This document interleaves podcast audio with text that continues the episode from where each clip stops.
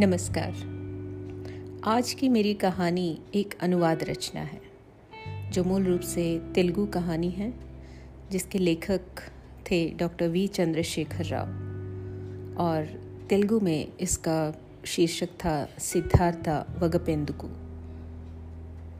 ये मेरी रचना भाषांतर पत्रिका में प्रकाशित भी हुई थी। चलिए शुरू करती हूँ। काहे मनवा शीर्षक है इसका। मैं इस बात को बिल्कुल भी हजम नहीं कर पा रहा था कि वह एक ही हफ्ते में अपने जीवन की चहल पहल के साथ मेरे सामने दिख रही थी। वह पहले की ही तरह अपनी रचनाओं में, अपनी कविताओं में डूबी हुई मिली। उसके चारों तरफ उसके साथ चर्चा में डूबे उसी के जैसे लोग मिले जो शायद सोचते थे कि वे पलों में दुनिया को बदल सकते हैं। मैं समझ ही नहीं सका कि यह सब उसके लिए कैसे संभव हो पाया।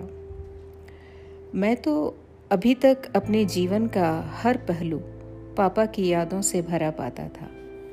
मुझे याद आता कि मैं अचानक दो साल का बच्चा बन जाता था और उनके पेट पर लेटकर लाड़ जताता था। मुझे याद आते वे पल जब हम एक दूसरे का हाथ पकड़कर फुटबॉल के मैदान में चक्कर लगाते हुए घूमते थे। मुझे याद आता कैसे हम दोनों सैर करने बाज़ार की ओर निकल जाया करते थे। वहाँ कुछ खा पी कर वहीं के संगीत थिएटर में एक अंग्रेज़ी पिक्चर देखते और रात के नौ बजे घर लौटते थे। मुझे यह भी याद आता कि ऐसे में वह कैसे हम दोनों पर झुंझला उठती थी, तुम बाप बेटे हो या दोस्त। सुबह पाँच बजे हम ट्रैक सूट पहनकर मैदान में पहुँच जाते। सात आठ बजे तक फुटबॉल की जादुई दुनिया में खो जाने वाली उन सुबहों ने अभी तक मेरा पीछा नहीं छोड़ा है। कभी कभी रात के नौ बजे तक भी घर न लौटने वाली उस औरत पर हमारा गुस्सा, हमारी झुंझलाहट और उस पर बनाए गए हमारे चुटकुले मुझे अब भी याद हैं। पापा, मेरे सिर्फ पापा नहीं माँ भी थे। कभी आधी रात को नींद खुल जाती तो उनके कमरे में पहुँच जाता। उनके बगल में लेटकर अपने दोनों हाथों से उन्हें कसकर पकड़कर सोना और उनका मुझे अपनी ओर खींच लेना सभी कुछ याद आता है। You are spoiling the kid, उस औरत की झिड़की सुनकर मुझे और अधिक अपनी ओर खींच लेने वाले पापा का वह मुलायम स्पर्श, उस स्पर्श की गर्मी मैं अब भी महसूस करता रहता हूँ। सेंटिमेंट से मुझे नफरत है। तुम्हारे पापा की मृत्यु अपने लिए निश्चित रूप से एक ऐसा अभाव है जो कभी नहीं भर सकता। एक ऐसी चोट है जिसका कोई मरहम नहीं। फिर भी हम दिनों दिन रोते हुए तो नहीं बैठ सकते। उनके साथ अपना भी जीवन यूं समाप्त करने तो नहीं जा रहे। इस तरह घर में बैठे रहना, बार बार आंसू पोंछते रहना, यह दुख का माहौल, यह सब मुझे बेकार लगता है। क्या रोना ही जीवन है? वो औरत शुरू से ही ऐसी थी। एक ऐसा जड़ पदार्थ थी जिसके अंदर मुझे न भाव दिखते न कोई संवेदना। जब पापा से सुना कि उनका प्रेम विवाह था तो बड़ा आश्चर्य हुआ। मुझे शक था कि क्या प्रेम जैसी कोमल भावना को इस औरत ने महसूस किया। मुझे अपने पापा के साथ वाले लेक्चरर्स की बातें सच ही लगती कि पापा की मृत्यु डायबिटीज़ या हार्ट अटैक से नहीं बल्कि उनकी पत्नी की लापरवाही से हुई है। मैं उम्र की उस दहलीज पर पहुंच चुका था जहां मुझसे रोने का अधिकार छीन चुका था। मुझे अपने चेहरे पर गंभीरता का मुखौटा पहनकर ही जीना था। मैं ऐसे समाज का सोलह बरस का लड़का था जो कहती थी कि जीवन भर रोना, किसी की याद में आंसू बहाना लड़कियों का काम है, लड़कों का नहीं। इसीलिए जब भी आधी रात को नींद खुलती तो पापा के बुकशेल्फ की ओर चला जाता। वहाँ उनकी किताबों के पन्नों के बीच अपनी उंगलियों से उनके स्पर्श को ढूंढा करता और अंधेरे में ही सुबकता रहता। जब वह औरत अपने नोट्स, किताबें और लंच का डब्बा लेकर कॉलेज चली जाती तो मैं पागलों की तरह पूरे घर में घूमता रहता। बालकनी में बैठकर साथ साथ बतियाने वाले पल, सीढ़ियों पर बैठकर पापा के बचपन और यौवन के पर्दे खोलने वाले पल ढूंढता रहता। या अपने कमरे में सजी पापा द्वारा मुझे दी गई भेंटों को देखता रहता। भेंट देने के वे पल याद करता, आँखों की नमी की गवाही कि पापा अब नहीं हैं, मन की जिद कि पापा चाहिए ही। इसी कसमसाहट से गुजरे एक महीने के बाद जब फिर से कॉलेज जाने के लिए तैयार हुआ तो वह औरत बोली, तो तुमने इंक्यूबेशन पीरियड में एक महीना लगाया? क्या सचमुच में तुम मेरी माँ हो और वे जो मरे हैं वे तुम्हारे पति ही हैं? भरी हुई आँखों से भर्राई हुई आवाज़ के मेरे वे शब्द पूरा दिन पश्चाताप के साथ मेरा पीछा तो करते रहे, पर उनको सुनते वक्त उस औरत की शक्ल में मैंने थोड़ा भी अंतर नहीं पाया। माँ मुझे प्यार नहीं करती, मेरा सारा बचपन इसी प्रश्न के साथ गुजरा था। शायद मैं उसका अपना बेटा नहीं हूँ, कहीं से उठा लाई होगी, मेरा यह उत्तर खुद को राहत दिलाता। लेकिन जब यही बात पापा से कही तो वे ठहाका लगाकर हंस पड़े। तुम्हारी माँ आज की नारी का रूप है। ममता, प्रेम, अपनापन, ये औरतों के लिए समाज के द्वारा बनाई गई जंजीरें मानती हैं। वह यह भी मानती है कि स्त्रियों को ही नहीं, किसी भी मनुष्य को भावुक नहीं होना चाहिए। एक दो सालों के बाद जब भाषा के भावों को समझने लगो तो उसके उपन्यास और कहानियाँ, कविताएँ पढ़ना, उसे तुम समझ सकोगे। यह भले ही पापा द्वारा माँ का समर्थन रहा हो, पर मेरे मन में उस औरत के लिए जो नापसंदगी और जो परायापन घर कर चुके थे उनमें कोई फर्क नहीं पड़ा। पापा की मृत्यु के बाद उनके लिए घर पर कोई संताप सभा या स्मरणोत्सव न मनाया जाना मुझे बड़ा खल रहा था। पापा ने अपने बचपन में ही अपनी माँ को खो दिया था। दादाजी भी नहीं रहे। उनकी मृत्यु पर उनके रिश्तेदारों के नाम पर दो तीन लोग आए थे, पर उनमें दुख की कोई छाया मुझे नज़र नहीं आई। जो दो दिन तक वे लोग रहे, गांव की आधी एकड़ ज़मीन और गांव के पुराने खंडहरनुमा घर को उनके नाम कर देने की बात करते रहे। कॉलेज में संताप सभा हुई थी, पर सब नाटकीय लग रहा था। थोड़े गम का नाटक, थोड़ी यादों का ढेर, सब कई सालों बाद दिखाए जाने वाले पुराने नाटक जैसा लग रहा था। संताप सभा के चंद मिनटों बाद ही वे लोग ताश के खिलाड़ी थे, सिनेमा के दर्शक बन गए थे। मेरी बड़ी इच्छा थी कि पापा के बहुत से दोस्त, आत्मीय जन सब मिलें, उनकी यादों में नहाएं, उनकी कमी को मिलजुल कर बांटें, एक दूसरे को चुप कराएं, सांत्वना दें, कुछ ऐसा करें। यह सब नाटक है। एक के दुख का बोझ दूसरा उठाए, ऐसा अपनापन आज ही रहा ही नहीं है। इस तरह डिपेंड होना मुझे पसंद नहीं। तुम खुद ही सहानुभूति बनो और खुद ही सहारा और खुद ही नई कोपले। इस रिचुअल के लिए जो खर्च होने वाला है, दस बीस हजार, उस वो आगे तुम्हारी पढ़ाई में काम आ सकता है। मैं उस औरत से अब और क्या कह सकता था। कॉलेज के दो तीन दोस्तों ने थोड़ी बहुत सहानुभूति दिखाई, बस इससे बढ़कर कुछ नहीं हुआ। कक्षाएं, बीच बीच में कैंटीन, रास्ते में लड़कियां मिलने पर आंखों में चमक, लेक्चरर्स पर घटिया चुटकुले, नागार्जुन और नगमा के रोमांस पर घंटों गप मारना, रोज का ही सिलसिला था। मैं समझ ही नहीं पाता कि यह सब पहले मुझे अच्छा कैसे लगता था। यह इच्छा मुझे बार बार मजबूर करती कि मैं किसी अनजान दुनिया में चला जाऊं। लंच बेल था। किताबें उठाकर बाहर निकल आया। किताबें चाय की दुकान पर छोड़कर सड़क पर चलने लगा। कोठी नाम के समुद्र में डूबा, थोड़ी देर तक बहता रहा, फिर वहाँ से गली में मुड़ा, अबिड्स पार किया, नामपल्ली स्टेशन भी पार कर पब्लिक गार्डन्स की ओर बढ़ गया। पब्लिक गार्डन्स की हरियाली ने मुझे थोड़ी शांति पहुंचाई। दोपहर में पब्लिक गार्डन्स देखने का यह मेरा पहला ही मौका था। वहाँ कुछ आवारा लड़के अखबार बिछाकर पेड़ों के नीचे आराम कर रहे थे। दस ग्यारह लोग बड़े जोश में ताश खेल रहे थे। पाँच छः लड़के भी दिखे जो स्टेशन की ओट से गेट के अंदर आ रहे थे, कंधों पर लटकती कमीजें और हाथ में हथियार की तरह झाड़ू। वे एक बेंच पर बैठकर रेजगारी गिनने लगे। The street children of Haridwar. पूरे पार्क में घूमकर मैंने गिना कि ऐसे कितने लोग हैं। करीब पचास थे। माँ बाप और घर जैसे मोह रहित उनका जीवन मेरे लिए एक कौतूहल बन गया। मैले बदन, फटे कपड़े उनकी गरीबी बता रहे थे। इच्छा हुई उनसे मिलूं, बातें करूं, उनके बारे में और जानूं, पर अपने कोमल रूप और कीमती कपड़ों के कारण मैं उन सब से अलग नज़र का पुतला दिखाई दे रहा था। शाम तक उनमें से दो एक के साथ मेरा परिचय हो गया, वेंकटेश और अर्जुन राव। एक ओंगोल से था और दूसरा विशाखापट्टनम से। एक अनाथ था, दूसरा बाप की दानवता से घर छोड़कर भाग आया था। दोनों ही कृष्णा एक्सप्रेस की बोगियों में झाड़ू मारकर रोज़ दस रुपये तक कमा लेते हैं। कभी कभी बूट पॉलिश और कारों की सफाई करके भी कमाते हैं।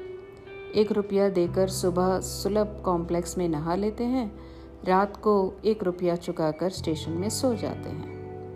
सेंटिमेंट, डर और चिंता से मुक्त था उनका जीवन। मुझे उन्हें देखकर ढेर सारा आश्चर्य हुआ, जलन भी हुई। करीब दो तीन घंटे के परिचय और बातचीत के बाद मुझे लगा मेरा उन लोगों के साथ नज़दीकी रिश्ता बन गया है। अपने पापा की याद में मैं तुम सब के लिए आज रात खाने का इंतज़ाम करूँगा, मैं बोला। उन्होंने अजीब सी निगाहों से देखा। एक दो तो हंसे भी। वेंकटेश की नज़र में भी संदेह था। आठ बजे आऊँगा, यहीं रहना, अपने और दोस्तों को भी बुला लेना, मैं पैसे लेने के लिए जाते हुए बोला। उनकी शक्लों पर अब भी संदेह था। रात आठ बजे हमारी दावत शुरू हुई। मेरे स्कॉलरशिप के रुपयों के अलावा कभी कभार पापा द्वारा जेब खर्च के लिए दिए गए रुपयों को मिलाकर करीब एक हज़ार रुपये जमा हो गए थे। दोपहर के कुछ लड़के चले गए थे, फिर भी नए पुरानों को मिलाकर करीब चालीस लोग थे। वे सब लोग अल्फा होटल की बिरयानी खाना चाहते थे। सब पाँच नंबर की बस में चढ़े।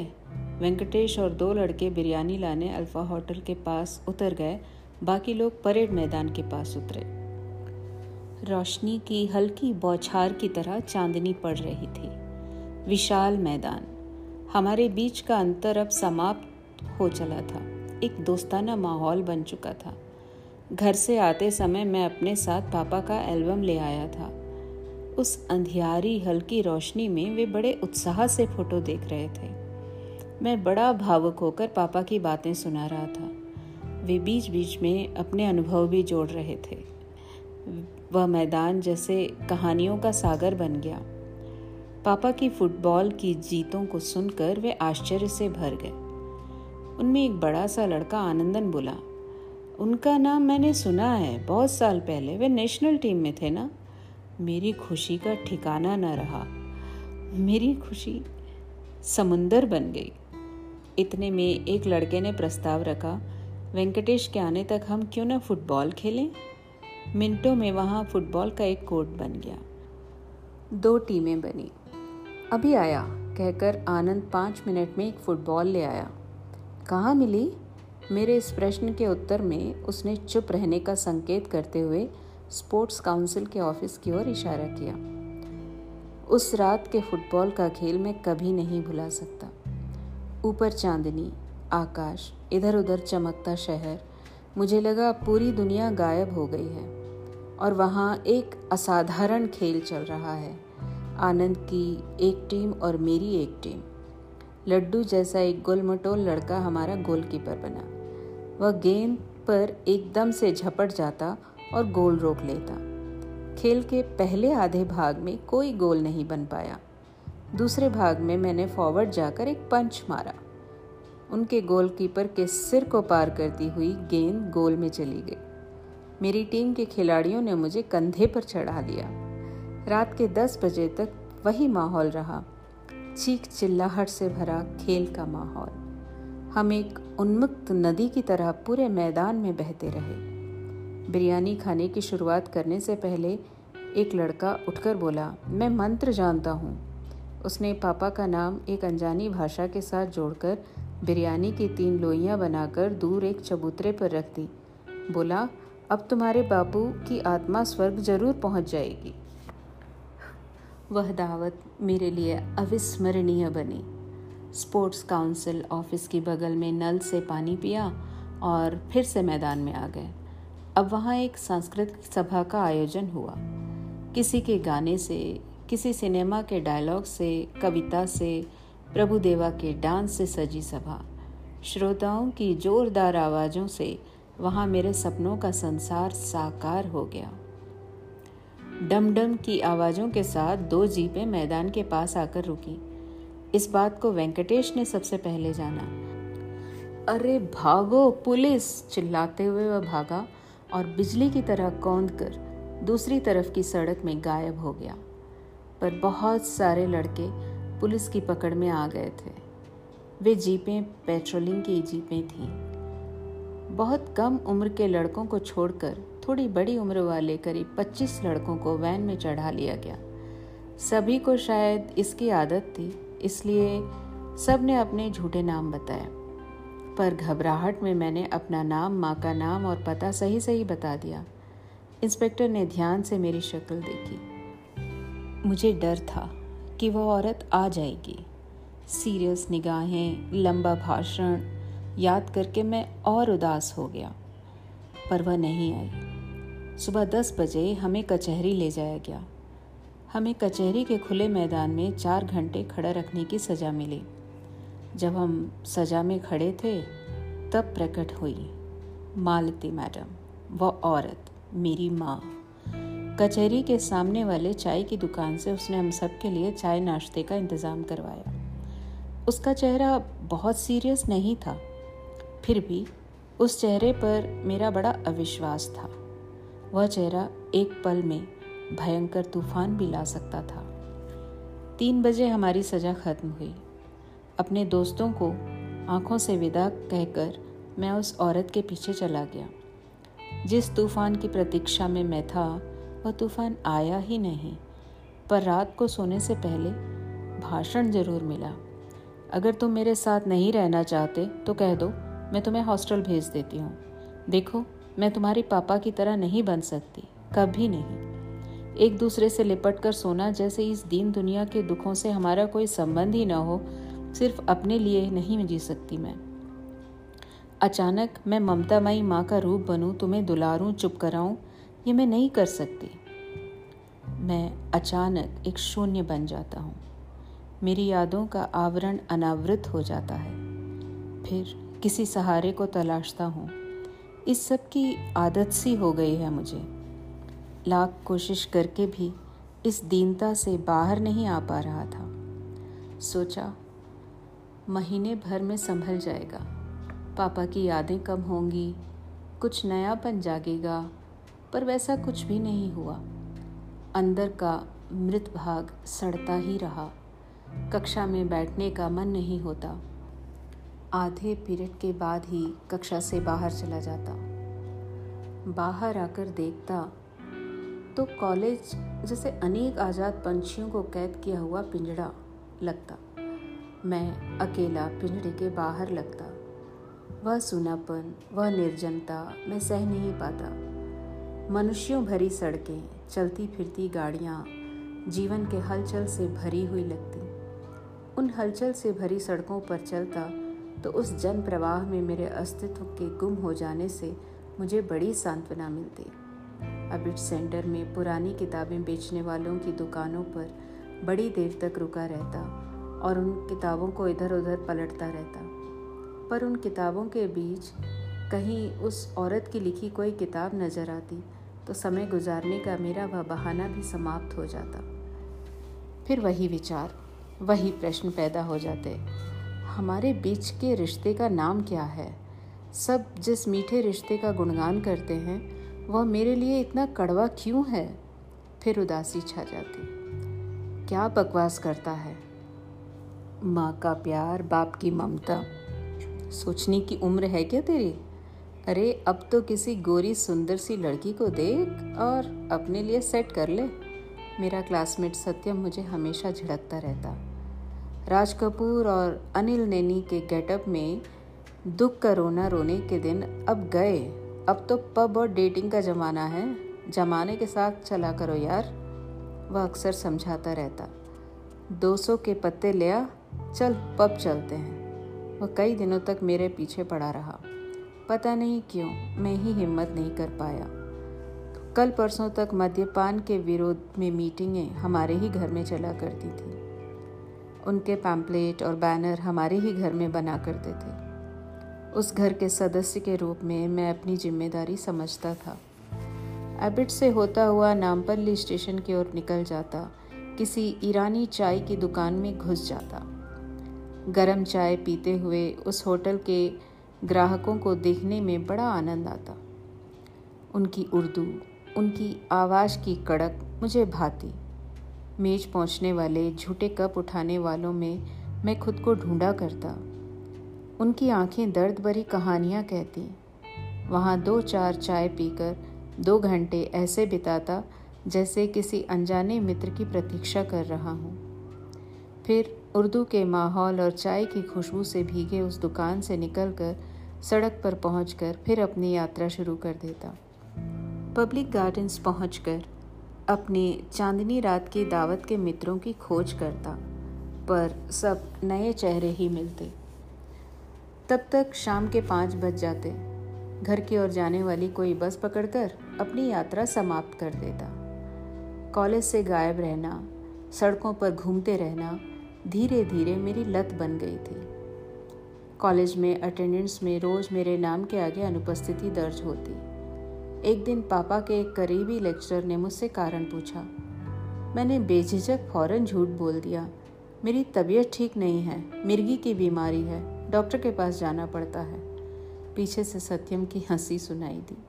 वह हंसी धीरे धीरे पूरे क्लास में फैल गई। लेक्चरर मेरा झूठ समझ गए थे, पर मैं सच्चाई का चेहरा लिए खड़ा रहा।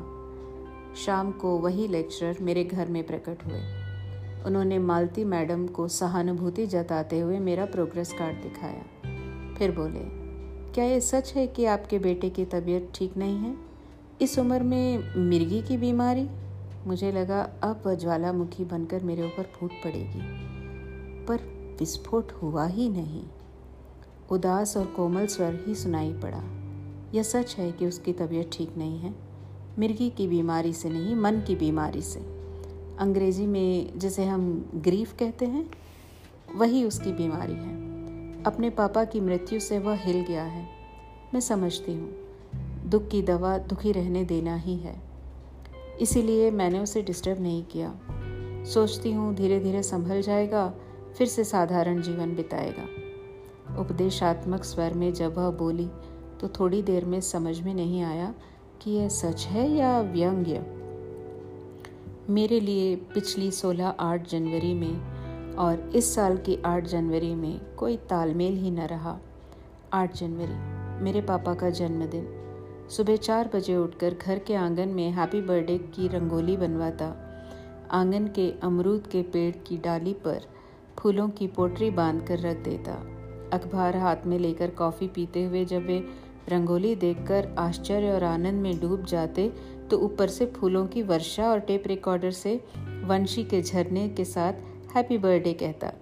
नहीं नहीं, वह आठ जनवरी अब कभी नहीं आ सकती। उठने को तो आज भी चार बजे ही उठा। आंगन में आकर बैठ गया। आकाश में न चाँद था न तारे, ठंड और अंधेरा।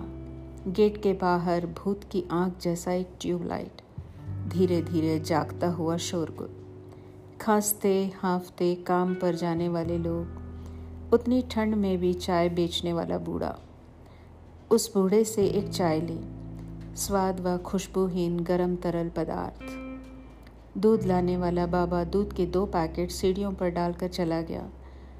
अखबार वाला एक अखबार गेट के अंदर डाल गया।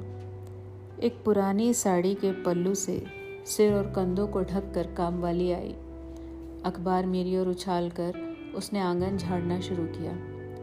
मैं अचानक चिल्ला उठा, आज रंगोली नहीं बनेगी। उसने पल भर मेरी ओर करुणा दृष्टि से देखा, फिर अपने काम में लग गई। अखबार खोलकर मुख्य समाचार देखे। तो पहले ही पन्ने पर उसका फोटो देखकर मैं दंग रह गया। प्रसिद्ध उपन्यास लेखिका कवयित्री मालती को साहित्य अकादमी का पुरस्कार। मैं मन के भावों को समझ नहीं सका। अखबार को अंदर कमरे में फेंककर चटाई और तकिया लेकर छत पर चला गया। नींद में था, उनींदा था, नशा था, उदासी थी, कमजोरी थी, क्या था जान नहीं पाया। बस पड़ा रहा सुबह आठ बजे तक यूं ही। फूल मालाएं, फोटो फ्लैश, एक के ऊपर एक दूसरी जमती हुई यादों की आवाज़ें, उनको चीरती हुई ठहाकों की आवाज़। यह शोर मुझ में झुंझलाहट पैदा कर रहा था। बहुत असुविधा महसूस की तो उन्हीं मैले कपड़ों में सड़क पर निकल गया। नुक्कड़ के नल के पास रुककर मुंह पर पानी की छींटें मारी। बालों को ऐसे ही काटकर सात नंबर की बस पकड़कर मोंडा मार्केट चला गया। चमेली, गुलाब, लिली से लेकर सात आठ तरह के जो भी फूल मिले उनसे अलग अलग हार बनवाए। उन हारों को एक कैरी बैग में रखकर सिमेट्री चला गया। उन सभी हारों से पापा की समाधि को ढक दिया।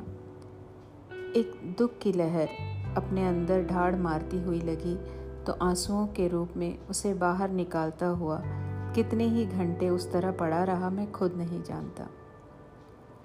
दोपहर दो बजे घर पहुंचा। वह औरत घर में नहीं थी। दरवाज़ा खोलते ही एक ज़ोरदार खुशबू ने मुझे घेर लिया। फूलों की खुशबू, उस औरत की प्रशंसा की खुशबू, बड़ा चढ़ाकर की, की गई बातों की खुशबू। मेज पर एक मैसेज पड़ा था, शाम छः बजे रेड क्रॉस ऑडिटोरियम में आ जाना, आओगे ना? नहीं जाऊँगा, बिल्कुल नहीं जाऊँगा, मैंने दृढ़ निश्चय कर लिया। पूरे घर में यह त्यौहार जैसा माहौल मुझे बिल्कुल नहीं भा रहा था। वे फूल मालाएं, बुके, ग्रीटिंग कार्ड सबको एक चादर में लपेटकर स्टोर रूम में फेंक आया। इस पर भी खुशबू नहीं मिटी। दो लोटे पानी पीकर अपने कमरे में जाकर दरवाज़ा बंद कर लिया। रात दस बजे फिर आहट हुई। कारों की जाने की आहट, विदाई की आहट, पूरे घर में उसकी चहलकदमी की आहट। फिर से हवा में खुशबू बिखरने लगी। उस खुशबू से फिर से उल्लास और खुशी का वातावरण पूरे घर में फैल गया। मुझे घृणा हो रही थी। मैं उस वातावरण को बिल्कुल नहीं सह पा रहा था। उसकी कोमल पदचाप मेरे पलंग के पास सुनाई दी। जागा हुआ था, फिर भी सोने का नाटक किए पड़ा रहा। मेरे माथे पर हाथ रखकर, बुखार न होने से आश्वस्त होकर उसने एक हल्की सी चादर मेरे ऊपर ढक दी। एक मिनट की चुप्पी रही। मैं सोचता रहा उस एक मिनट की चुप्पी में उसके चेहरे पर कौन से भाव आए होंगे। यह सोचता हुआ मैं नींद में गुम हो गया। सुबह छः बजे थे। एक भूखी कमज़ोर सुबह। कल दिन भर भूखा रहा। उसे उठाकर कम से कम एक प्याला कॉफ़ी मांगना चाहता था। शायद कल के पुरस्कार और सम्मान की सुखी नींद में डूबी होगी। क्यों डिस्टर्ब करूं? खुद ही बना लेता हूं। बरामदे में पड़े दूध के पैकेट और अखबार दिखे। दूध के पैकेट के साथ अखबार भी उठा लिया। पहले पन्ने की खबर पढ़कर चौंका। सुप्रसिद्ध लेखिका कवयित्री मालती घायल। अश्लील साहित्य के खिलाफ चल रहे आंदोलन व जुलूस पर पुलिस का लाठीचार्ज। दिल में कहीं कुछ चुभता सा लगा। पास ही एक और खबर भी थी। हैदराबाद स्ट्रीट चिल्ड्रन के लिए लेखिका कवयित्री मालती की ओर से अनुदान। अपने स्वर्गीय पति की स्मृति में रेड क्रॉस संस्था की सहायता से Rajshekhar memorial institute for street children की स्थापना मालती जी ने की। साहित्य अकादमी पुरस्कार व अपनी रचनाओं पर मिलने वाली रॉयल्टी को उस संस्था के नाम। अखबार फेंक कर दौड़ता हुआ मैं उस कमरे में गया। शायद सो रही थी। सिर पर बड़ा सा बैंडेज था, हाथ पर भी पट्टी थी। पलंग के एक कोने में सिकुड़ कर व सिमट कर पड़ी हुई थी। दुख की एक लहर मुझे चारों ओर से घेर गई।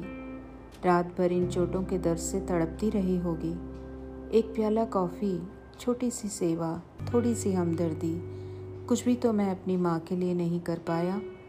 दुनिया के दुख को अपना दुख समझकर इस तरह घायल होकर जेल जाकर अपनी जान तक गंवा देने वाली त्यागमयी ममतामयी विभूतियों की पंक्ति में खड़ी मालती मैडम, माँ, आज न जाने क्यों तुम्हारे पास आकर, तुम्हारे स्पर्श में घुलकर, सिनेमैटिक स्टाइल में तुम्हें माँ कहूँ। यह क्या, मेरी आंखों में यह आंसुओं का भंवर कैसे घूम रहा है। नहीं नहीं, इस तरह आंसू बहाना माँ को पसंद नहीं है। आंसू पोंछकर रसोई में जाकर जल्दी जल्दी कॉफ़ी बनाकर दो प्यालों के साथ माँ के कमरे में गया। माँ शायद तभी जागी थी, आश्चर्य और अविश्वास से मेरी ओर देख रही थी। नमस्कार।